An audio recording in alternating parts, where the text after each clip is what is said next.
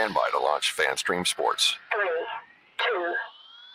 2, 1. Let's start. Hello, sports fans. Welcome to FanStream Sports. Nothing but pure sports. What is up, Texas A&M Aggies fans? IndyCar Tim here with the Texas A&M Aggies Blitz here on FanStream Sports. And some bad news out of Aggies baseball land, as Texas A&M has been eliminated from the NCAA baseball tournament.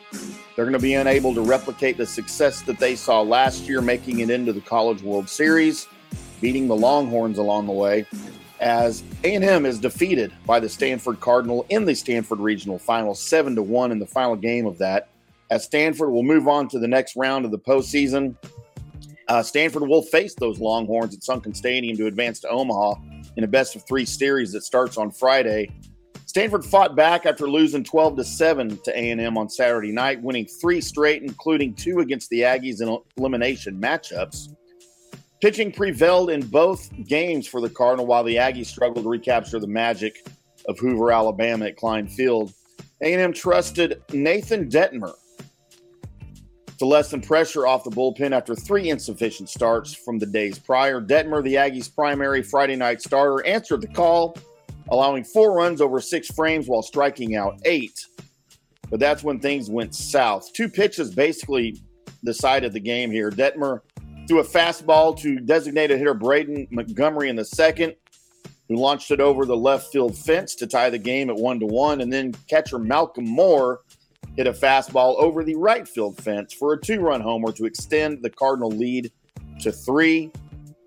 Jace LaViolette put A&M ahead in the second inning with a solo home run to right, but that was all the Aggies could muster on the scoreboard, as the Aggies from there go 7 of 23 at the plate and 0 for 4 with runners in scoring position. No Aggies player recorded more than 1 hit, while the team finished with 10 strikeouts. Left-hander Quinn Matthews might have been the biggest X factor for Stanford during the middle innings. Working on 3 days rest, he entered the game in the 5th and pitched 4 scoreless frames, allowing just 5 hits while striking out 5, thanks to a fastball changeup combo. So in a sense, this game was kind of a microcosm of the Aggies season itself.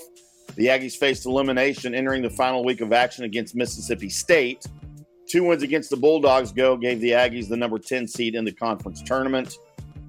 But that's where it ends now, as the Aggies will head back home to College Station and get ready for next season. As far as building blocks, I think that the Aggies team basically has a real good foundation for a promising future here.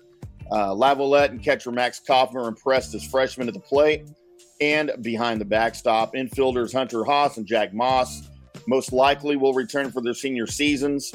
Troy Wansing and Justin Lampkin both built off their success in Hoover, but the Aggies just could not muster enough to advance in the tournament. That's going to do it for today. I'm IndyCar Tim. This is the Texas A&M Aggies Daily Blitz right here on FanStream Sports. We'll do it again probably a little bit later in the week with some football news for you, maybe a little more baseball, basketball, recruiting news for you. We've got some of that on tap, but we'll be back later in the week. Until then, boys and girls, we'll see you.